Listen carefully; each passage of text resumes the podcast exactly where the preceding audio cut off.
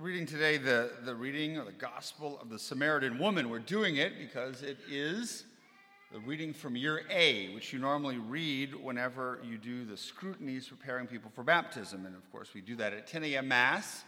And because Dustin doesn't want to have to do a whole new set of music, and I don't want to have to write two homilies, we're going to do the readings from year A today. Besides, I love preaching on these readings every year in Lent. They're very rich spiritual readings. Uh, the question I have today is this story, hear in John chapter 4, the story of the Samaritan woman. Where did John, the author of the gospel, hear this story? How did he come to know what had happened? Uh, again, I think a lot of people have this idea that the gospel writers are sitting in their room and some angel comes and whispers in their ear and tells them what to write. That's not how it works at all. While they're inspired, what happens is they use their own experience, their own perception, and the Spirit works and inspires through that when they put it down on paper. Now we know that John, a disciple, was there. He would have been arguably part of the crowd that left to get food and then asked why Jesus uh, didn't want to eat or wondered where he had food. But still, he wouldn't have known the reaction of the woman because she wasn't there. Wouldn't have known what the people in the town would have said. So I think we can assume, possibly, that John actually, possibly later, went and talked to that woman. Maybe talked to the people of the town to get her testimony. You know, John's gospel was written much later than the other gospels, and so maybe he went 5, 10, 15 years later to talk to this woman, to see how her encounter with Christ changed her. And so, this is the case. When we hear this story, then we know that this one brief encounter with Jesus on this hot day at noon forever altered the course of her life, therefore, the course of the people in her community. Why? What was so special about this encounter? Besides all of the symbolism that is present there, Jesus knew her, particularly calling out her sin. The fact that she had had five husbands and the one that she had now was not her husband. She knew, he knew what she had done, almost like he was reading her soul. Of course, if someone would do this to us, we would have the same effect. But Jesus didn't say, You terrible woman, you did all these horrible things. I can't believe it. He called her sin out, but he called her to a deeper conversion, not at one time shaming her, putting her down. She was already filled with enough shame. It was a subtle, gentle call to conversion, to giving up that life of sin, a call to repentance. What I think we possibly can say, more than any specific thing that Jesus said, or this call to conversion, his ability to look beyond her sin, to see who she truly was, her dignity, her value, her worth so much so that he was willing to ask her to give him, a Jew, a drink of water. He saw her essential goodness, her purity that was there under the surface. And he was able to do it not by words, but by his penetrating gaze, by Jesus seeing her and noticing her. She had tried to hide. That's why she was coming to get water at 12 noon. People get water in the earliest part of the day when it's not hot. She went because she was so filled with shame. But Jesus confronted her there, saw her in the broad daylight, and saw who she truly was beyond all of her sin.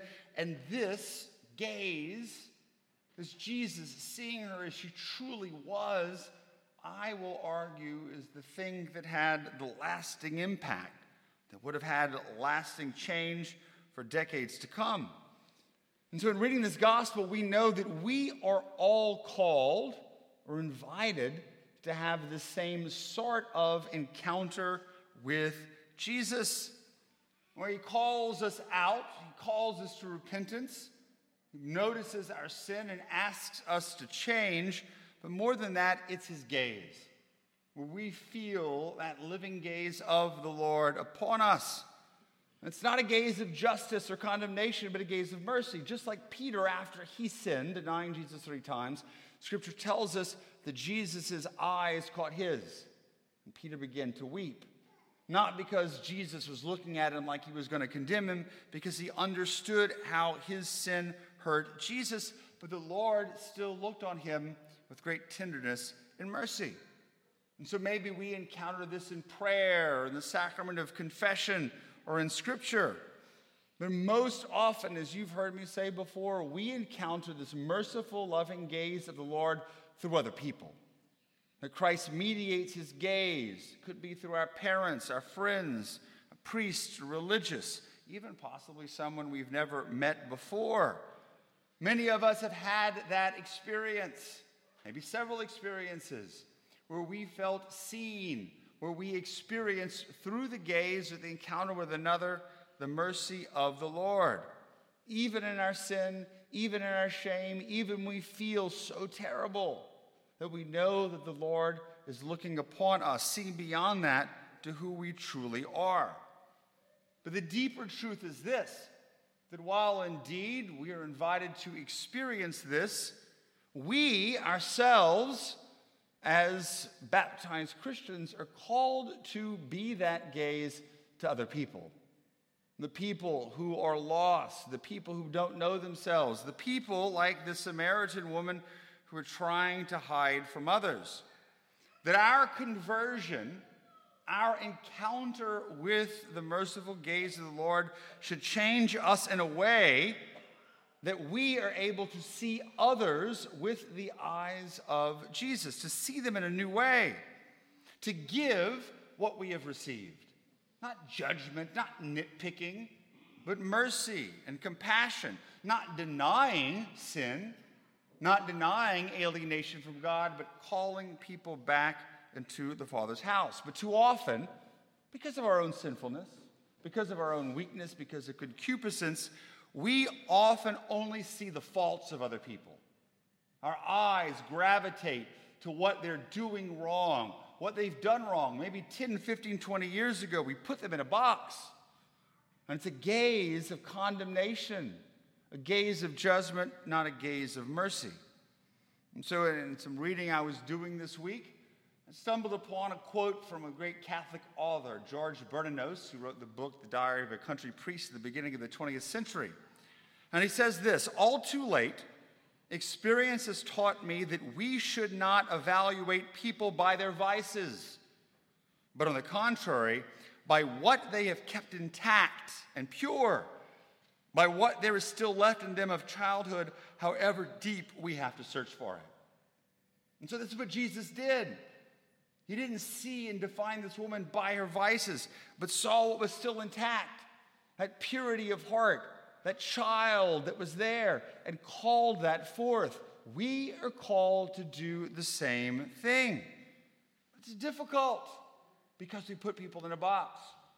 A story that I've told before, but this is one of the good things about being wisdom. After four years, you probably knew people, they've, everybody's forgotten it or haven't heard it before. Is when I was in the seminary, there was somebody there who got on my nerves.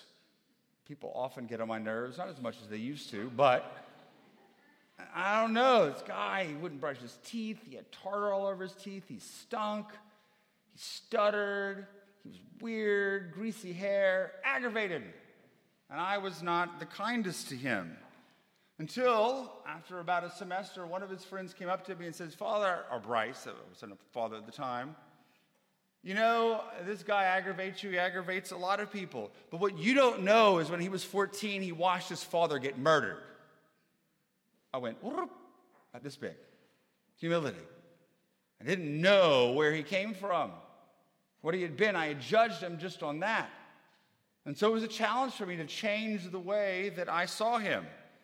And over time, it did happen. Come to find out, we became friends. We shared a love for 80s heavy metal. And so we would go on these trips and make these tapes, and we just rocked the whole entire time. We became good friends because I was able to see beyond that eventually, but it took a conversion. And so, yeah, we are going to fail in doing this. And so, this is the Lord constantly saying, let's pick ourselves up and go back again. Put on my eyes, the eyes of mercy. And so, just as the Lord is patient with us, we need to be patient with ourselves and with others when they fail, when they fail to look at us and others with mercy. And so, you can imagine how this woman's life being changed in the encounter with Christ changed the lives of others that she met and brought to Jesus. And so, this is all very appropriate, I think, during this Lenten season as we prepare for Easter. That, that new spirit of resurrection, of being able to see the world in a new light, of Christ's condemnation, its overcoming of sin and death. And so, as I've been doing it the past several weeks, I'm going to quote again from Sister Maria Boulding in that little book, The Gateway to Hope. This quote sort of sums up everything that I've been trying to say today. She says, We fail before God and we fail God. We fail before one another and we fail one another.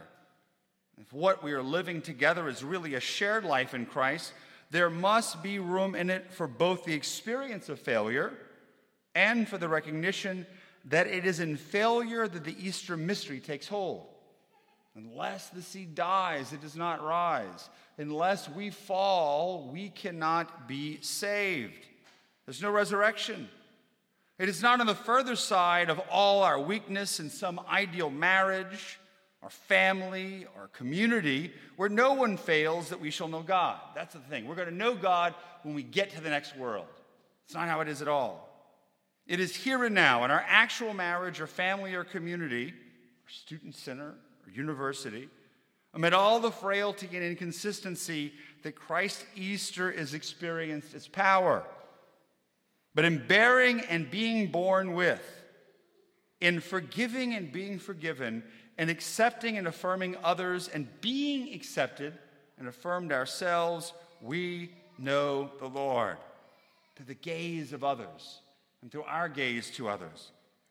And men and women, as they are, sinful and weak and redeemed, still failing often, but allowing Christ's compassion to flow freely among them, this is where Easter happens. And this is, during this Lenten season, as we repent from our sins and attempt to put on the eyes of Christ, where we prepare to celebrate the resurrection of the Lord, the triumph of his mercy. Amen.